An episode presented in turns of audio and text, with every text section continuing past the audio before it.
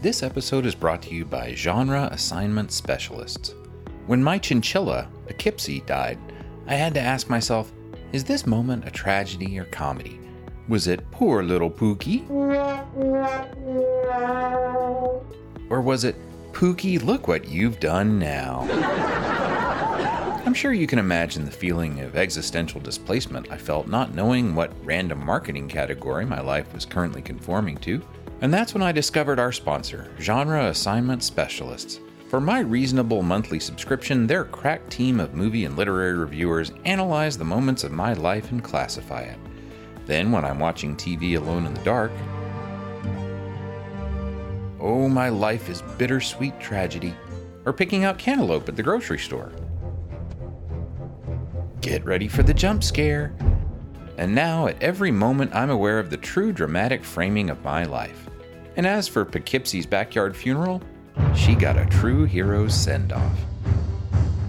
And thank you, Genre Assignment Specialists, for sponsoring the Rereading Wolfe podcast.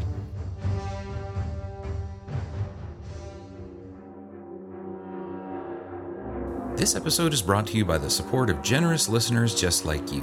You can learn how to be one of them at patreon.com slash rereadingwolfe. And thank you, listener patrons, for supporting the Rereading Wolfe podcast.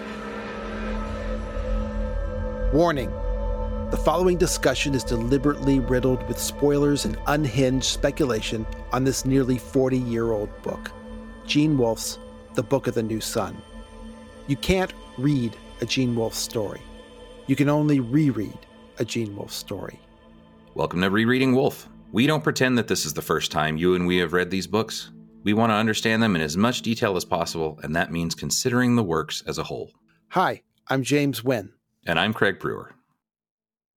Today we are talking with Brian Evenson, who has written many, many, many amazing things. And um, a I was lot thinking of things. a lot of things. Yeah. he is incredibly prolific. And I was thinking about how to, you know, I always feel bad when I say someone is a, a blank genre writer because it, it never quite fits. But um, do you have a preferred way to describe? You know, I, I, I don't exactly. I mean, I, I've gone through different ways of describing it over the years. I used to think of myself as someone who's doing new Gothic, but that was Mhm. a term that never never really caught on. And you know, I, I kind of think of myself as someone who's doing weird fiction with a literary bent, or horror fiction with a literary Mhm. bent, or, Yeah, yeah that's what I or literary fiction with a weird bent, or who knows. Well, it's wonderful stuff. And uh, the thing, I guess, one thing we can plug right now is a new collection just came out called The Glassy Burning Floor of Hell. Yes. which I have read half of. I haven't finished the second half, but I'm but I'm chugging through it. And the Cool. the most fun thing to say about this one, it's not really a funny story, but the first one is about a uh, prosthetic murderous leg, Right. and Right. um, which We've all is- been there. Yeah. okay, yes, I want to talk about that one since you brought that up, Craig. Okay, I want to talk about that. So the the first story is Leg, Yeah. and the protagonist's name is Hecla, yes. and she sort of becomes uh, two personalities Uh huh. in one body. hmm Is there any sort of deliberate connection to the Book of the New Sun in that?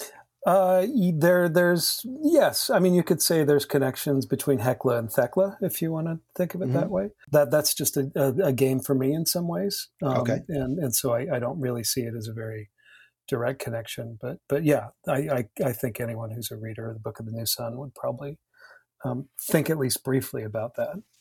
Yeah. That's excellent. But um, but the immediate reason we thought to talk to you was you just put out a piece on Tor, and you just told us that there's going to be another piece probably Mhm. coming soon about Yeah. about Wolfe Right. um, and Book of the New Sun. So we thought this would just be, and I know you've mentioned on Facebook, you've mentioned him many times, and Yeah. and um, and which is always great to see. And oh, one thing I do have to say is that even though yeah, n- you write new Gothic stuff, very dark in in Mhm. different ways, but if you follow you on Facebook, some of the funniest things I've ever read are your stories about Max, uh, who is the opposite of Gothic, Yeah. it seems like, or at least Yeah. always finds his way out of Gothic into something Right. really adorable. That's just an excuse to follow you on Facebook for Right, right. no other reason, just stories. Yeah, I, I actually think that's the only reason to follow me on Facebook is that my, my eight-year-old son says insane things all the time, and I do my best to record at least the better ones of those. And I got to admit, when you first, when I first read them, um, I assumed you were making them up. I'm like, this is this is too good. This can't be but but they keep coming, and I'm like, nah, I, yeah. I think this is cool. No, it's so. it's real. I mean, he's yeah. I mean, he just he constantly talks about things, and yeah, it's it's and he has just a really strange way of looking at the world. So. Hmm. Well, yeah. So, Wolfe, we um, we're really just curious. You, I know the piece on Tor that's up right now is all about your first encounter with mm-hmm. Wolfe, and um, maybe I mean, first I want people to go read it, but maybe if you would say like how you found it and what your initial reactions were, and then we can talk about you know what yeah what of Wolfe's might end up in your work. Yeah, yeah. Well, you know, I um, when when I was a kid, I read a lot of science fiction um, and just kind of read it kind of indiscriminately. I didn't know what I was looking for, um, but I knew I liked science fiction and fantasy, and and so every time we'd go to the library, I would go to the paperback shelves that had um, science fiction and fantasy in them. And there was a particular moment where I realized I'd kind of started it in the A's and was just moving forward every week because I was a little anal. And and just you know I I never got you know I I'd take five or six books every time I was at the library, um, and then read them over the course of the week or two that we were were gone and then bring them back. So um, you use the uh, Master Ultan method, right? Exactly, the, the, method where you can never get past M, basically, or, or, you know, depending on how many books there are. We had a small library, and so eventually I realized, you know, I, I was just you know starting to get very familiar with all these writers who were in the first half of the alphabet. And so I kind of shifted and, and started from the end because God forbid that I would actually start in the middle and uh, um, and that led me to Wolfe. I picked up Wolfe at random. It was the uh, the the first book of the uh, in the book of the New Sun, and I was curious about what it said about the book on the cover. There were things that kind of confused me about it. It looked like it was fantasy in terms of the art and other things, but yet um, you know there were people who were both saying it was fantasy and, and science fiction or a mix of the two. And that got me interested enough that I picked it up, took it home, read it. Uh, it was really different than anything that I'd read to that point and just kind of blew me away. Um, and I finished it. Um, and then I decided I would go back and try to read the next book in the series because, as you know, the first book in the Book of the New Sun um, ends on kind of a cliffhanger. Mm-hmm. Um, and uh, went back to get it and realized that that was the only Wolfe book they had in the library. and so I ended up talking to the librarian, and it turned out that uh, the second book, The Claw of the Conciliator, had just come in and had not even been um, set to, to be circulated yet. And so I could I could pick that up and read it. And then you know once I started reading that, I was um, surprised that it didn't exactly continue. No, um, the story as I'd expected it to. Um, and but by the time I kind of had figured out it wasn't going to continue in the way I expected it to, it, it had drawn me in enough that I kind of continued with it. Did you encounter Zelazny before you got to Wolfe? Uh, I did. I read a uh, uh, Zelazny kind of. Um, uh, uh, I think maybe at exactly the same time as Wolfe. Mm. I think I took home Zelazny and Wolfe and and I don't know what else, but but there were one or two other things. And Zelazny stuck with me too. He was someone I read a lot of when I was um, growing up. I'm trying to think of Y names who you might just, yeah just to match the set there. Yeah, yeah, yeah. So. so I'm always interested in people who discover Wolfe so young because I was in my early 30s when a friend who knew nothing of Wolfe beyond those four mm-hmm. volumes mm-hmm. loaned them to me just out of curiosity about what I think and I can't imagine what I would have made of these stories in high school. I mean, I, I think I don't know exactly. I mean, it was, I, I, think that they just, they were interesting to me because they were just so different from anything I'd seen. And um, I couldn't quite figure them out. And so I, I, think, you know, one of the things that appeals to a lot of people about Wolfe is um, the way in which those books always seem to be, have something there that you are, are chipping away at, but but maybe there's still something left after, you've finished reading the mm-hmm. book. And and so I think it was that as much as anything else. It just intrigued me. I mean, you know, I'd never read a book with um, you know the, the, the strangeness of that duel that takes place in the middle of the shadow of the torturer. Mm-hmm. Um, mm-hmm. Uh, the whole thing about um, the, the, the kind of rising up from the from the water as well. Uh, all, mm-hmm. all, those things were just things that I felt like there there were pieces that I, I, I almost had but couldn't quite put together. And so one of the interesting things was was when I finished reading it, you know, I knew this was a book I was going to reread.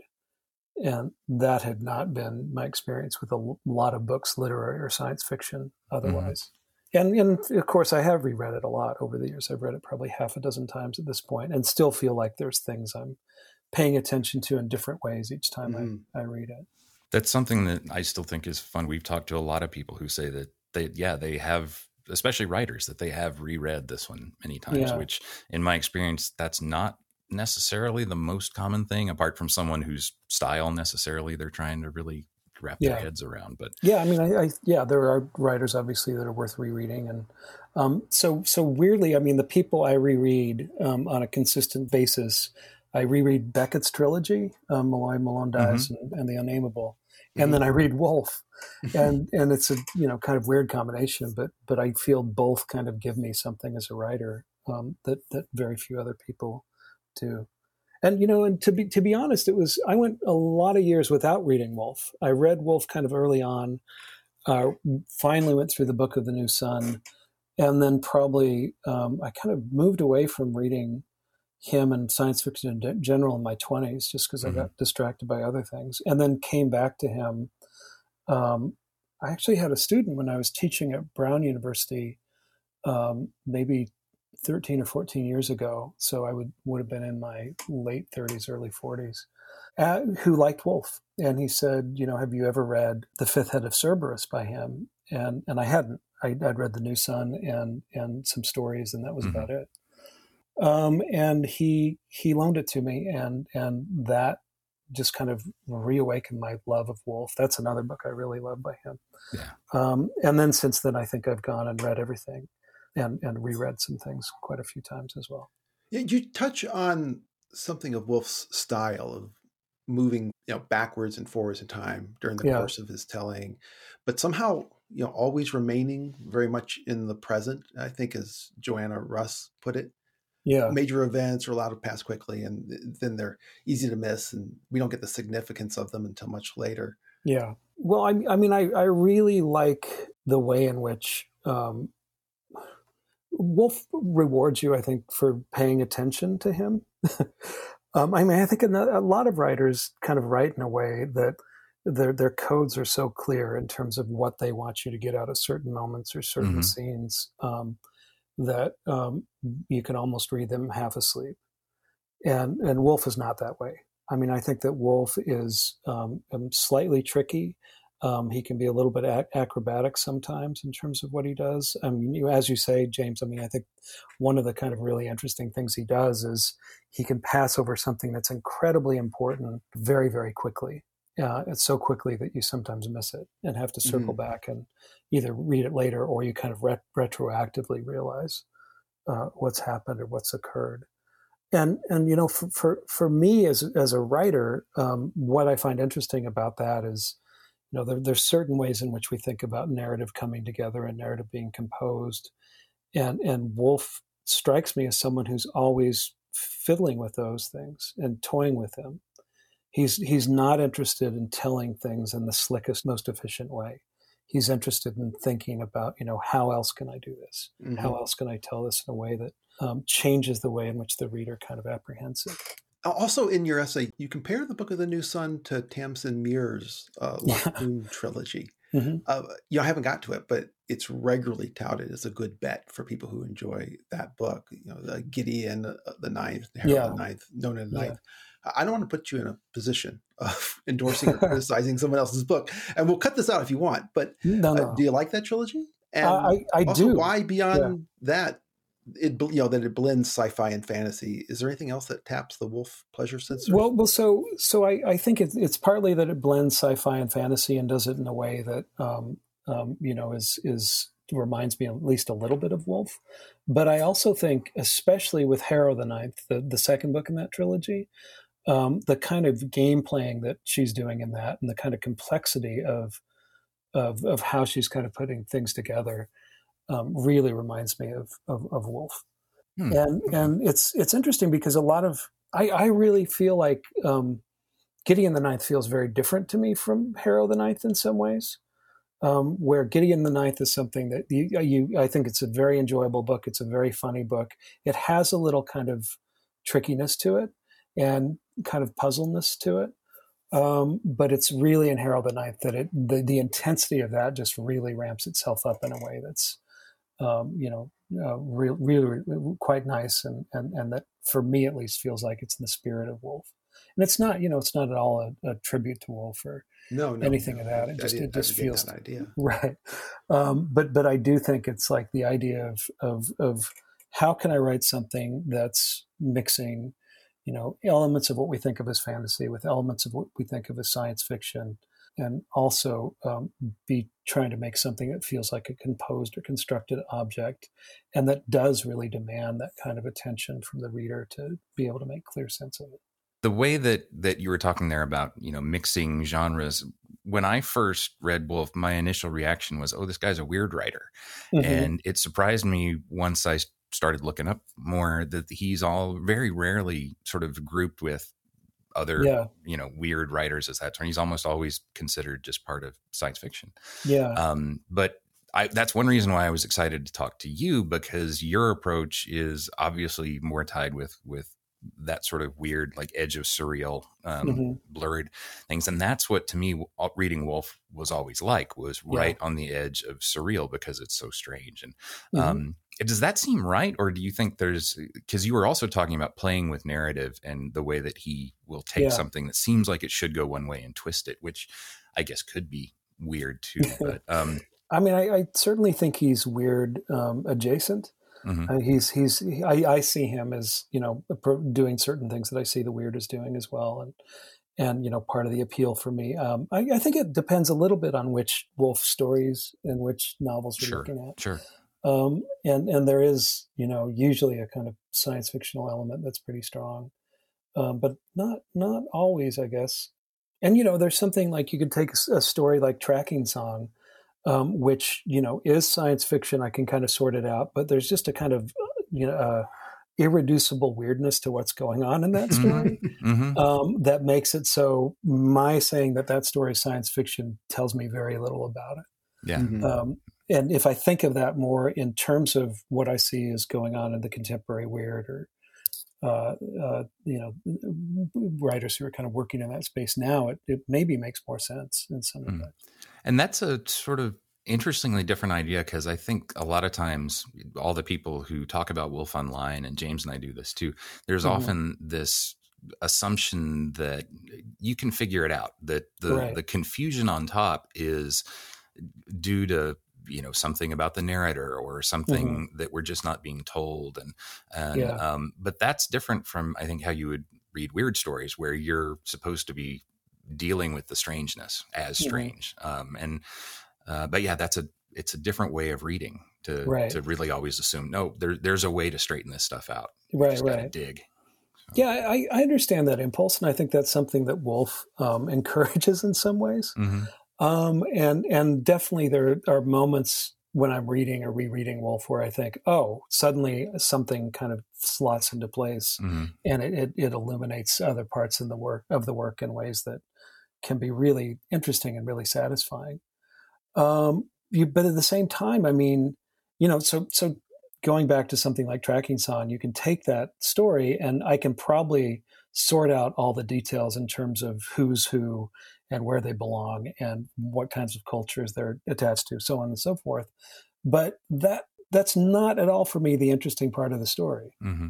And so so it's it's not that that stuff isn't there and i think i think it is i think wolfe is working in a you know i think he's aware of what he's doing and i, I think he's he's very conscious of kind of where he begins but i also think that i don't see the weirdness as so much a cloak that's hiding what's mm-hmm. going on as something that is you you begin with this kind of basic idea and then and then kind of expand into this strange space and the experience of reading the story is more about that strange space than it is about you know figuring it out and kind of like solving the, the puzzle mm-hmm.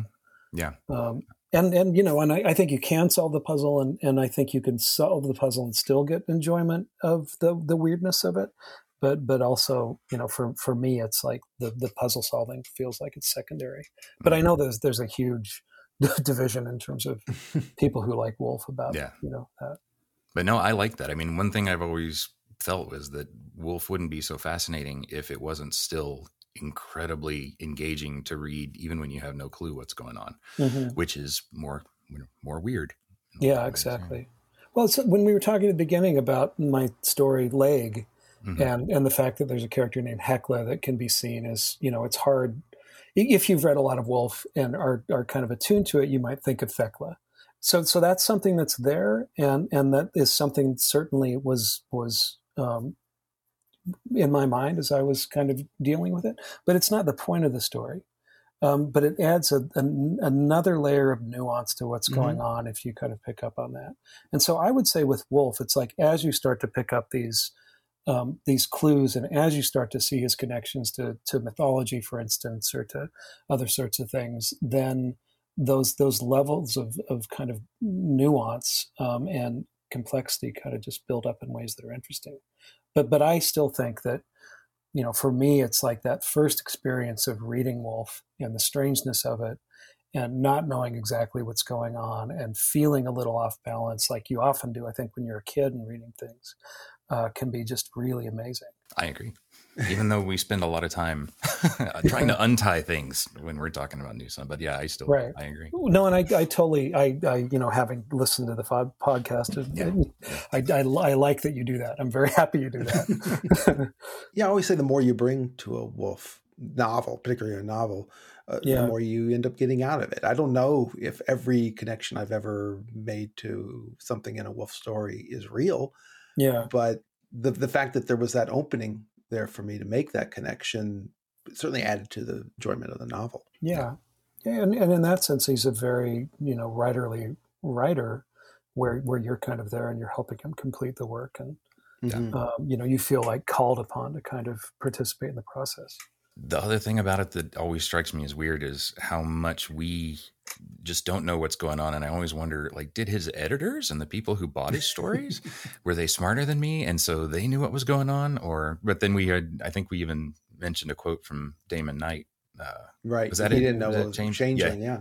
yeah, he didn't know what the changeling was, and that means meant he had to buy it because he didn't know how to figure it out. But but no, I've always wondered about that. Like how how could you sell a story that is obviously supposed to mean something else, but doesn't? But maybe he didn't even clarify it for the editor. But Yeah. I don't know. But it's the, that power of the surface, I guess, too. Right. same. Yeah. Yeah. Absolutely. Yeah, you know, uh, speaking of which, Craig and I have talked a lot about how many writers uh, claim Wolfe as an influence, but at no Mhm. point in the last 50 years did anyone say such and such writer is the new Gene Wolfe, you know, as so many publishers did with Tolkien in the 70s and 80s. Uh, Of course, Mhm. that's there's probably little value in comparing Mhm. a writer to Wolfe in that way, in the way it was to, Yeah. to Tolkien. Yeah. Did Wolfe do something that was unique, or was he just someone who was operating in the same world as the New Wave writers and Borges and Nabokov and James Joyce and so many others? Why? Do, Um, and if so, why did why do writers single him out? Um, I, I think, um, yeah, I I do think he did something unique. I mean, I did. I think he did something that um, is connected certainly to those writers. Um, but I also think that that you know the thing that that makes Wolfe someone who's singled out is there is a kind of like approach to the way in which the work is is is operating on the page that's um, distinct from what most people at the time were doing with science fiction. I mean, I think there's people who are doing kind of analogous things, but it's not exactly the the same. So, so yeah, I mean, uh, there is something that stands out. I, I thought about that a lot. I mean, because there's plenty of, of writers who I like who I don't feel as compelled to return to, or or don't feel, you know, as fed by by Wolfe. Um, I don't know that I have an answer. Darn, because I'm always trying to find the Wolfe secret sauce, and someone's going to tell me. Yeah, I wish I had the secret sauce, but I don't. Yeah. Are there any of your stories that you remember thinking in wolfish terms? I mean, you mentioned Hecla and, Mhm. and the leg. Uh, well, the biggest one is is the one that I thought very directly about Wolfe when I was working on. Is I have a novella called The Warren, which came out from Tor.com, and that one was was quite um, Wolfe was quite important to me when I was working on that, and it was probably the first novella and the, the Fifth Head of Cerberus mm-hmm. Um, that was a huge influence on that book. I don't know, um, you know, for for me, I can feel that very strongly, uh, but um, I, I, don't know that if if people are reading it uh, just kind of cold, if they would see it or not. Mm-hmm. Um, but but certainly, I mean, for for me, I feel like that book couldn't have been written without Fifth Head of Cerberus, and I feel like there's something that's kind of playing with it and responding to it in some ways. Well, I, I can guarantee you now, at least a few people who are listening are off to find it and no, try and good. figure it out for you. yeah, and that's I dedicate that book to Wolfe, and okay, uh, cool. Um, I mean, I think that was you know just this is a kind of acknowledgement of of the fact that there's the connection. So yeah you've read a lot of Wolfe, really in kind of a short period of time, really in the last 14 years or so. Um, mm-hmm. do you have a favorite Wolfe novel or short story? Um, I really well, I, I, love the Book of the New Sun, um, and I, that's probably the one I've read the most. Um, but Fifth Head of Cerberus is one I really, really like. And uh, there's just something about the kind of economy of of that and the mm-hmm. relationship of the three very different parts that really work for me. Um, but but you know, I, I kind of I don't know. I mean, I, I like m- almost everything I've read in terms of the novels, um, including some of the the, the re- later novels that um, you know are, are not always don't always get the acclaim that some of the, the Land ones. Mm-hmm. Across. Yeah, I actually really like the Land Across, um, and I may be uh, out on a limb there because I know not everybody loves it, but but there is um, something about that that worked really well for me. Mm-hmm. Um, I'm less fond of the Sorcerer's House um, just because I feel like that's one where I feel like the the the puzzle aspect of it keeps me out a little bit. Mm-hmm. I feel like a lot of the books you can read and kind of enjoy whether or not you can follow the puzzles, but um, uh, that one I, I at least you know when I tried to read it I didn't feel that mm-hmm. way about it. And there's a lot of having to figure out what tarot cards mean in this particular situation in order to, yeah. Yeah. yeah. The other one, I'm not particularly crazy about the Wizard Knight, uh, the Knight and the Wizard, mm-hmm. um, but but uh, I know a lot of people like that as well. Um, mm-hmm. But yeah, Fifth Head of Cerberus, I love. I love Peace. Um, uh, uh, Book of the New Sun, but I think Book of the New Sun and Fifth Head of Cerberus are at the top for me. So one thing I was curious about is I know we didn't mention before, but you've got a background in academic philosophy, and yeah. um, even you have a PhD in in philosophy. It is It was uh-huh. it philosophy? Is it? I thought so. So um, I saw uh, it. It's in cr- critical theory, but yeah, I mean it's essentially philosophy, and then yeah. I I, I read a chunk of it.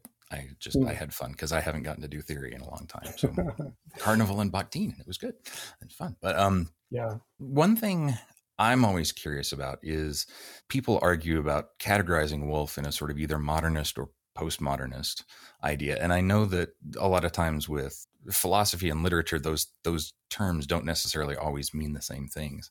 But mm. I was just curious if you had any ideas about any theorists or or philosophers who might be useful in talking about Wolfe. Oh, that's a hard one, I know. But um, and plus, I don't, I don't know if you've actually had your head in that philosophy game for a while. Uh, I, I, still I, I teach at uh, Cal Arts and I teach in the aesthetics and politics program gotcha, here as, gotcha. as, well as the um, you know teaching creative writing. Um, so I, I, do kind of keep my hand in that. Um, but but yeah, I mean I think that's a hard question. Um, it's hard for me too. I've spent a lot of time trying to think about it. I Have always want to bring somebody in. Nope, not no. particularly well. No, no, no, um, no. Although yeah. it, the only thing I got close for was there was something, oddly enough, about Maurice Blanchot and uh, the way that you're always with that well stories are always kind of writing around some you know absent something yeah. that could be the solution to everything else but you never quite yeah i mean there. that's actually blanchot's not a bad um, idea, and and you know he also was a fiction writer as well mm-hmm. as a as a as a philosopher, and then his own his philosophic writing is sometimes very um, oblique in some yeah. ways. Yeah. Um, yeah. So I could see that. I mean, uh, um, I'd have to think a little bit more about that, but but yeah, I mean that that at least initially seems like it's it's a possibility. Yeah, we were just recently talking to somebody about the general high, high level criticism of, of Wolfe, but that so much of the literary criticism and, and discussion about Wolfe is always focused around what is going on in the story rather than Yeah. the higher level stuff. hmm Yeah, I mean, I, th- I think that's one of the the tricky things about the the the, the puzzles end up being a kind of trap in a way, Mhm. um, in terms of they distract you from other things going on. So Yeah, and you mentioned that when you first read the Book of the New Sun, words like Fuligin and Cacogen, Mhm. uh, that you couldn't find them in the average dictionary. no, And as someone who always had to look up any word that I didn't feel 100% positive about, this made my first read very slow going. And, and my research was not always fruitful in the pre broadband internet era. Um, do you have a favorite word? Um, you know, I really do like fuligin as a word that I really love, and it may be that that was one of the weirdest ones and the one I had the hardest time figuring out for a while. so, so yeah, I mean that one, but but all of the, I mean, there's a lot of just little strange. There's lots of little strange words, but mm-hmm. fuligin is the one I go back to, and I think it's partly because it's always often phrased with that um, you, you know, it's, it's often connected to the phrase "the color that was was was was blacker than black," or Mhm. Yeah. you know, there's yeah. there's various variations of that, and there's something about the kind of thing of having that word and having an explanation for it, which is both an explanation and not an explanation, because it's very hard to think about what the color would be that would always be blacker than black, um, and uh, uh, that that that really worked for me. Um, yeah, some goth band should come up with a song, the color that's, dark, that's darker than black. yeah, yeah, yeah, exactly. But yeah, I mean, there, there's little things that kind of travel around in, in Wolfe. I mean, cacogen is a, a, another word I really like. Um, feels like such an expressive word. hmm Um, and the, you know, I always felt there was a kind of cackle who- that was hiding in the caco. So even though I know that's not the etymology of it. So But yeah, doing that with the words is so tricky because he's using them like made up words, but they're not. And I mean, they, they sort of are trying to get that same effect that yeah, you get like in fantasy. Like I remember um, reading Stephen Donaldson, who loved odd vocabulary, and he would just drop strange things in no matter what. Yeah. But they didn't really serve the same kind of purpose that that No. Is doing. Is sort of evoc- evoking a world and evoking a different, hmm familiar but not um, with what it's doing. Well, and you do feel like with his use of words, they, they don't feel random. They feel like they're kind of connected um, Mhm. to to one another, and so you have more of a sense of a kind of almost like a mesh. Yeah. Um, you know, and the same thing you get the same thing with names in Wolfe, and um, and especially something like the Book of the Long Sun. You know, there's there's the, the kind of correlation of names with different kinds of modes of being is is really remarkable. Yeah, and and also at, at the puzzle level, uh, you know, the connections between types of plants, types of animals, tend to show connections between the characters themselves. hmm Yeah, exactly.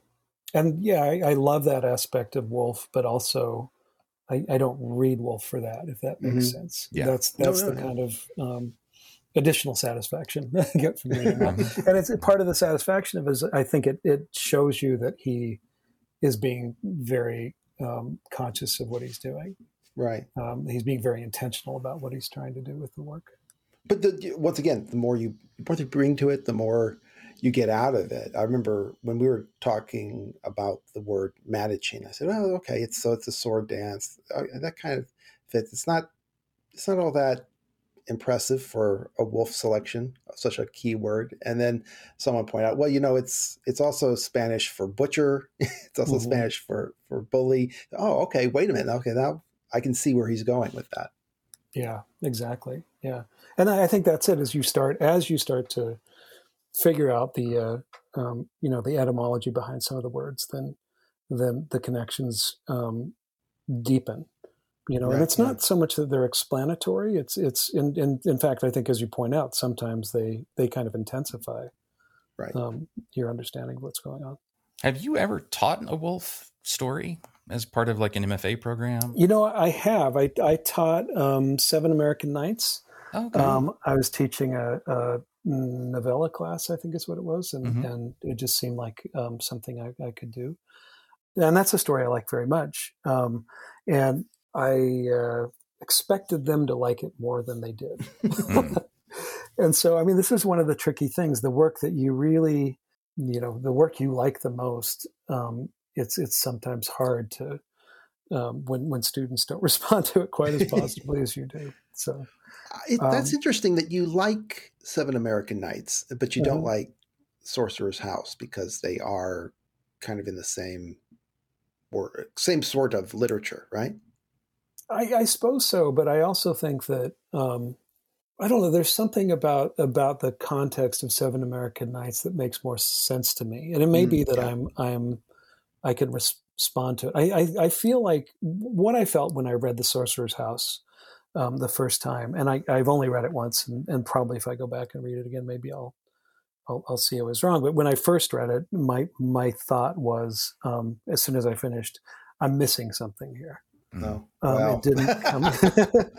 and and with the Seven American Nights, I had enough to hold on to, and yeah. and I love that reading experience where where I may not be getting everything, but but I'm getting enough to kind of go forward. Yeah, mm-hmm. and I mm-hmm. feel like I've gained enough, and so I felt like I didn't quite get that reading the Sorcerer's House, and maybe if I went back to it, I'd, I'd feel differently.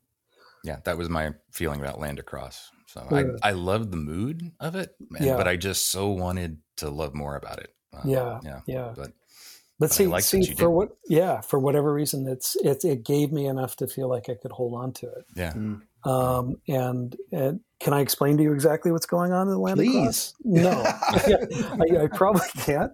Um, but and you know, and it's funny because I think with the Sorcerer's House, I can kind of see you know the kind of fairy traditions that are kind of behind it um, but it's still that doesn't solve you know i still feel like i'm missing something um, and sorcerer's house I, I don't know i mean it may be that i'm uh, the kind of reader who if if the mood is enough to the mood may be enough to carry me through even though i you know i, I can figure out some things about what's going on there I, there's something vampiric that seems to be happening and so on and so forth but mm-hmm there's there's something very mysterious about that book too, but mysterious in a way that resonates for me, yeah. rather than making me feel yeah like I missed something. I really like your article on Tor, not only for its testimony as a you know wolfe reader, but also mm-hmm. because this is common for these articles, the quality of the comments below as well. So mm-hmm. I, I, definitely do encourage uh, readers to check out the uh, that article on Tor so that you can check out the comments, which has a lot of the things that you know I enjoy reading uh, regarding Wolfe uh, all the time anyway. So mm. cool. Well, I actually wanted to talk to you about your stuff for a little bit. But one thing I wanted to ask you, which is very superficial, but how did you get them to let you do the thing with the four covers, making one larger cover with your collections? Because I think that's so cool. And somebody even, when we mentioned that we might be talking to you, um, one of our guys, listeners, Charles, was like, "No, because now I'll have to buy all the other books that make up the collection." Um, it was uh, it was funny. I mean, I think one of the great things about I work with Coffee House Press, and and they're kind of a mid range press that um, you know is is uh, nonprofit, and and as a result, I mean.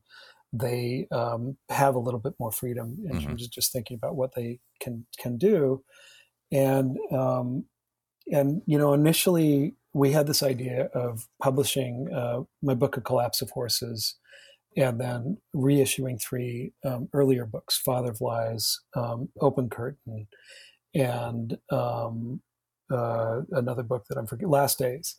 And and when we did that it was they they they kept on saying let's do something you know to make the books feel like they they kind of are connected mm-hmm. or they belong or you know something to give a sense of a series and and you know and the idea is you know similar picture but different colors or things like that and and then you know as we started thinking about that i just i came up with the idea that maybe we could make this this kind of creature that you could assemble by putting the books together mm-hmm. And my um, child uh, non-binary child sarah who lives up in minneapolis they're, mm-hmm. they're an artist and they had done some stuff for coffee house before they'd done covers for them before and they asked Sarah to do this, and, and oh, so, that's cool. So, yeah, so they came that. up oh, with wow. the yeah, and then and then what we've done since then is is that the two books that were published since uh, Song for the Unraveling of the World and The Glassy Burning Floor of Hell are each made to replace one of the quadrants of the beast. um, and so you can kind of mix and match the parts of of the creature. And uh, and I don't know if we're going to continue that or not. I mean, we may have with six books, kind of you know that you can kind of assemble into a beast made of four books. We may have reached our limit on that, but uh, we we may or may not do something different for the next book.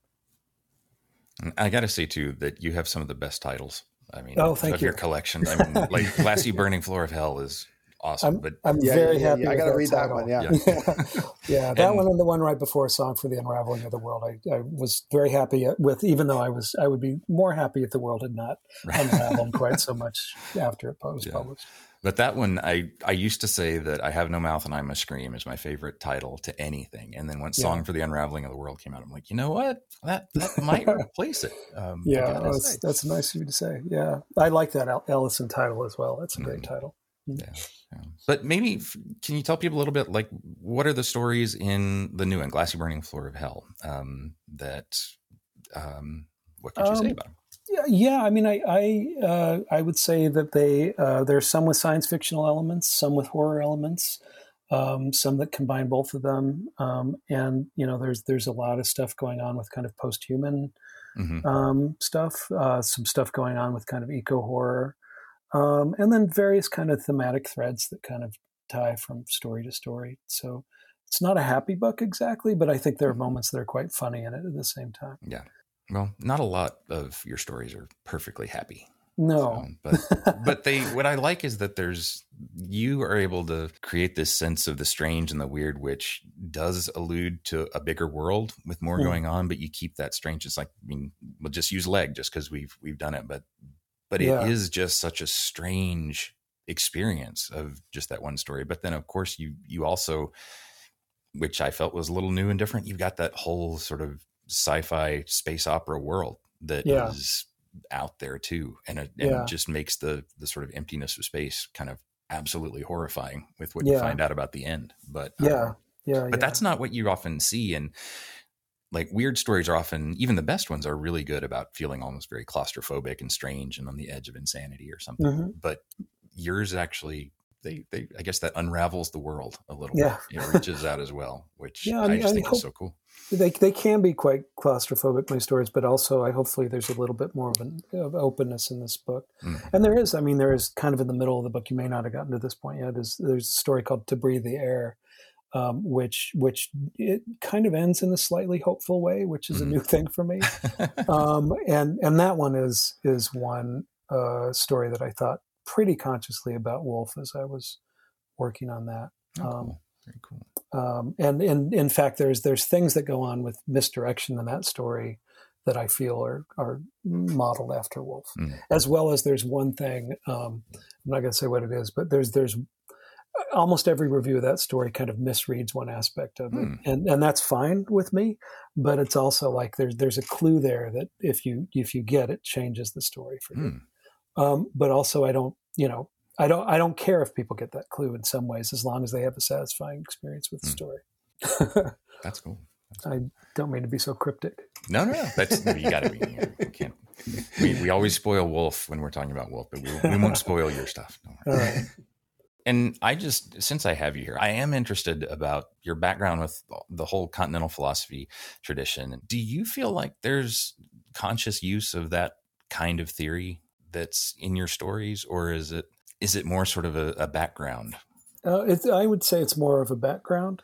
Um, I mean, I think it's something that probably informs the way that I think about things. hmm Um, but but it's it's there as a kind of um, a background for for sure. I mean, one of the tricky things too is is as time's gone on, I've read philosophy more and more like it's fiction. Hmm um, Mhm. and and that I find it, uh, you know, I find it actually quite productive. Someone like Deleuze um, reading, Mhm. um, I did a lot of work on Deleuze and A Thousand Plateaus. Uh, I've taught a class on A Thousand Plateaus, Oh, that's fun. um, and and when I was um, kind of, you know, working with him, I mean, I, I felt more and more like, even despite the complexity of it and the theoretical kind of thrust of it, it feels I, I read it very quickly and read it almost like it's fiction, Mhm. and and that seems satisfying to me. Yeah.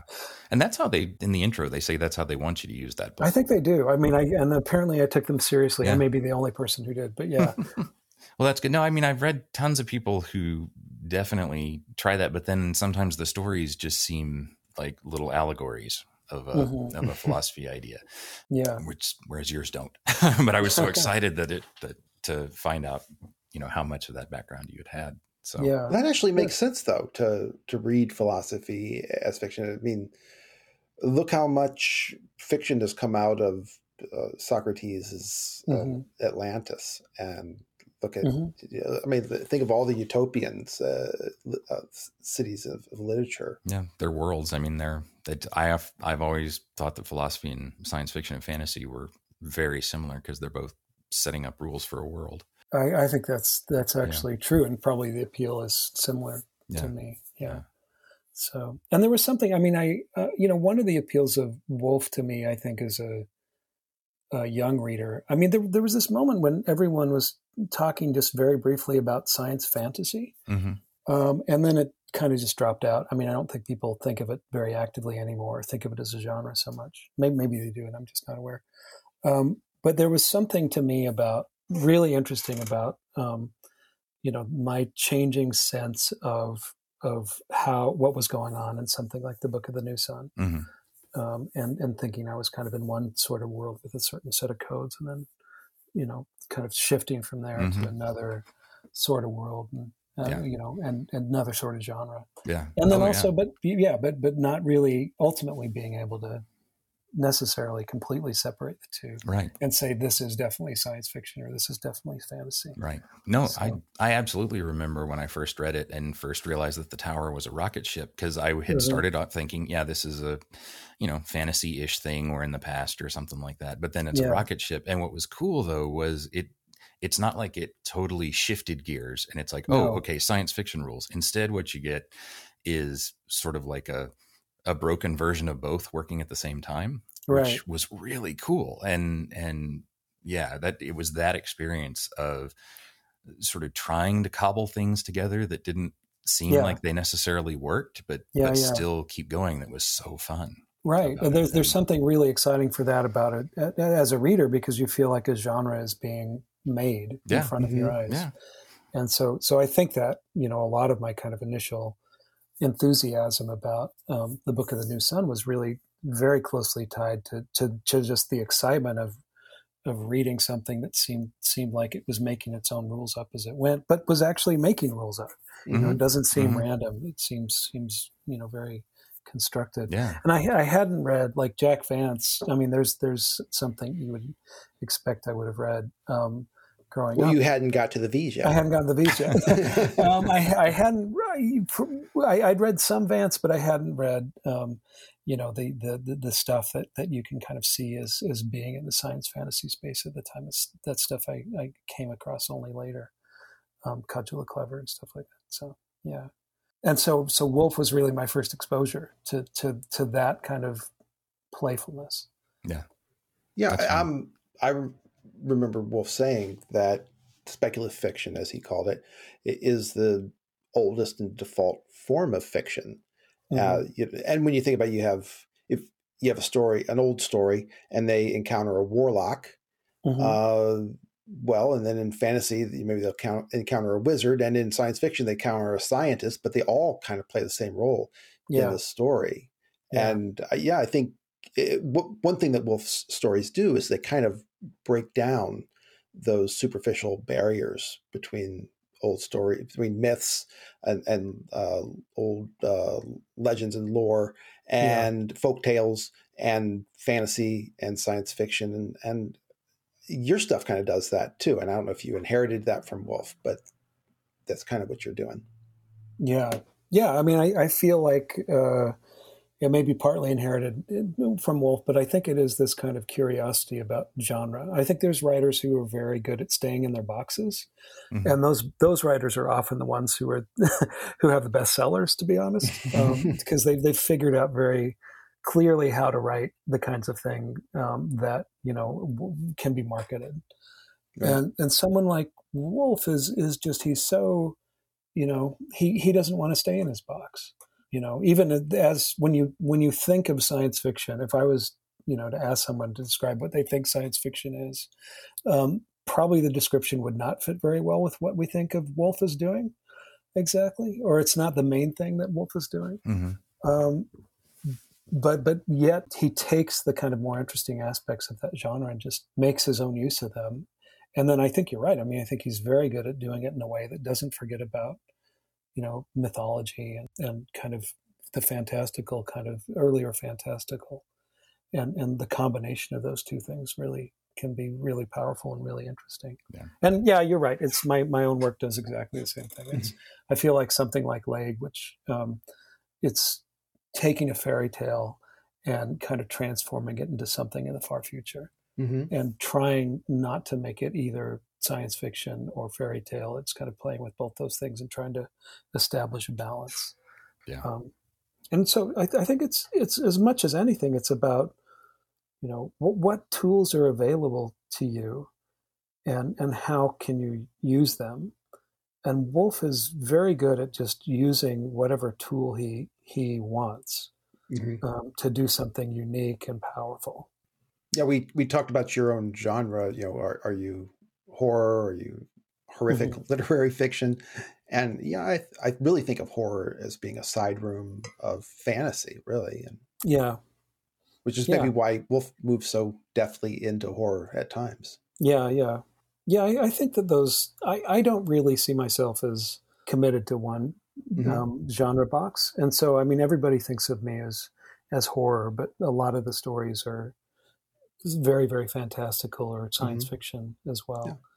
Um, and and so so yeah, I mean, I think for me, it's horror is is a mood that can hmm move from genre to genre and can kind of be deployed really differently. Yeah. And yeah, that's for me, that's one of the appeals about Wolfe. I think he's very good at showing, you know, the different possibilities of of of what you can do by by straddling different genres or, or kind of bringing something from one genre into another. Well, I've always called you whenever I talk to people, it's weird. I, I, I don't know if that's better or worse than horror, but but that's usually Weird works for me. I, I actually like weird as a way to think about it. So Yeah. yeah, Well, that that is when you when you link horror and you fantasy. I mean, you, you kind of get some Lovecraft in there, and that's you know, Mhm. it's, it it it is weird. It's all weird now. So yeah, yeah, exactly. Yeah, I don't think Lovecraft really thought of himself as doing horror. No, he saw himself as, as doing yeah weird and a lot of his stories have a strong science fictional element Mhm. right. Now, I remember reading an argument somewhere where, yeah, somebody was just arguing that you know, Lovecraft is basically just science fiction that is bad Mhm. for humanity. It's like that's so. yeah yeah Speaking of, I, I call you weird. I've told people before that when it comes to the weird writers, I put you and Michael Cisco as sort of my my two tops. Have you have you read Michael Cisco's? i, I have I, I like michael's work and and have i blurbed um the first edition of the narrator i think it was Oh, cool. Okay. um, and uh, yeah I, I like him very much i mean i think that michael's in his very own space hmm Yeah. um, Yeah. he, he his work is is very recognizable as michael cisco hmm Yeah. and and it, it can sometimes be intense and frustrating um, but at its- its best it's just it's quite amazing i think and quite Yeah. unique and Yeah. he gets into to, to kind of great spaces with it yeah i mean and he one thing that's great about michael's work is he he doesn't explain um, and so you just you kind of have to go with it hmm He's very good at kind of world creation. He's also someone I don't know if you know this about him. He was he's strongly influenced by philosophy, and uh, reads a lot of philosophy and very aware of it. And and I think that that may come out in the work itself. Yeah, I mean, I uh, the the weird is such a weird category. Um, you know, there, there was that great anthology that Jeff Vandermeer and Anne Mhm. Vandermeer did a few years ago, um, where they kind of brought a bunch of writers together um, from science fiction and fantasy and horror, and and kind of suggested that that, that we could see it as as a modal category called Mhm. the weird. Mhm. Um, and and yeah, I mean, I, I don't see the weird necessarily as a genre, but there is Mhm. something about similarities between writers who are working in a different space, whatever their genre is, that that to me kind of adds up to the weird. Yeah. And and I would say that um, I'm I feel very definitely part of that. Uh, and and then one of the great things about it is I feel like that kind of locale of the weird is something that is kind of situated on this kind of where, where horror and science fiction and, and fantasy all come together. And and Wolfe certainly deserves a place there. I think, mm-hmm. considering the kind of things he does. Yeah, mm-hmm. yeah. And some stories strike me as aesthetically weird for him. Mm-hmm. mm-hmm. Yeah, there's. A, it's hard to actually define what it is, but some where there's a a clubhouse where you know Lovecraft and, and Gene Wolfe, maybe Borges and Poe right. Eh, are all sitting around in big leather chairs, and right. you're there too. So yeah, yeah, yeah. Clubhouse in hell somewhere. well, good. But Glassy Burning Floor of Hell just came out and is definitely, definitely worth your time. Yeah, so, especially if you are a wolfe Raider, right? yeah. so thank you so much for talking to us. I, this has been great, and you're, uh, you're welcome. You're welcome. I didn't know we would work so much about genre classification, but it was actually really interesting and gave me some ideas actually on some other things. But I like that. So That's we'll give. Well, thank That's you good. so much. Oh, you're welcome. Yeah, thanks.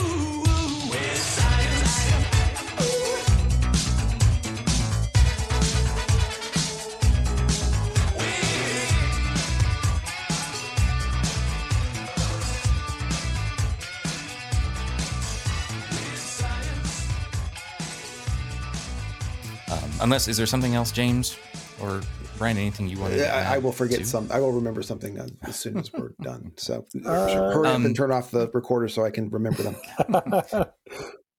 just for fun, we actually have one sort of vague personal connection, but um, Alphonso Lingis Oh, I, I uh, love Alphonso. Yeah. He's a uh, sort of old friend of mine. I went to grad school when he was retiring. Wow.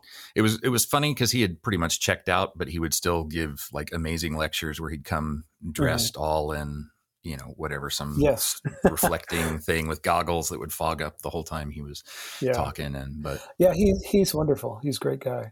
It was an introduction and then you got a bunch of quotes from him i know too. The word for which you put it the epigraph. Uh, yeah yeah. right? yeah exactly. Yeah and he he did yeah the introduction for altmann's tongue and trying to think yeah one or two things i've had epigraphs that yeah. i've taken from his work. Yeah. That's great. Now was he because i know you got your phd in philosophy. Was he one of your professors? No, I never had him as a professor. I, I ran across um, a book of his called Abuses, kind of just mm-hmm. randomly, and and that kind of um, got me interested in his work and and reading everything. And eventually, I just sent him Altmann's Tongue, my first book, out of the blue because I liked his work and and never thought I'd hear you know anything mm-hmm. from him. But but then he he wrote back and and before I knew it, he wrote an introduction for that and for for the for the paperback of it. That's awesome. Yeah, for for such a sort of on the surface strange guy, he was incredibly warm. He was yeah. just always totally inviting to everybody, and yeah, I mean, made us all like he invited everybody to his house many times, yeah. and would greet you at yeah. the door with a you know flaming hot toddy. yeah, no, incredibly warm, incredibly strange. It's yeah, it's a good combination in some oh, ways. yeah, yeah. um, yeah. And then I got to say, having I saw that Deleuze has a nice little yeah. liner for your book too. That that yeah, had yeah. to feel feel good. uh, that was amazing. Yeah, and it, that was a letter from Deleuze. So I basically had, he he had said he'd do something um, a little support, and then he passed away, and so we just decided it was probably okay to use what he'd said in the letter. Yeah. Well. Yeah.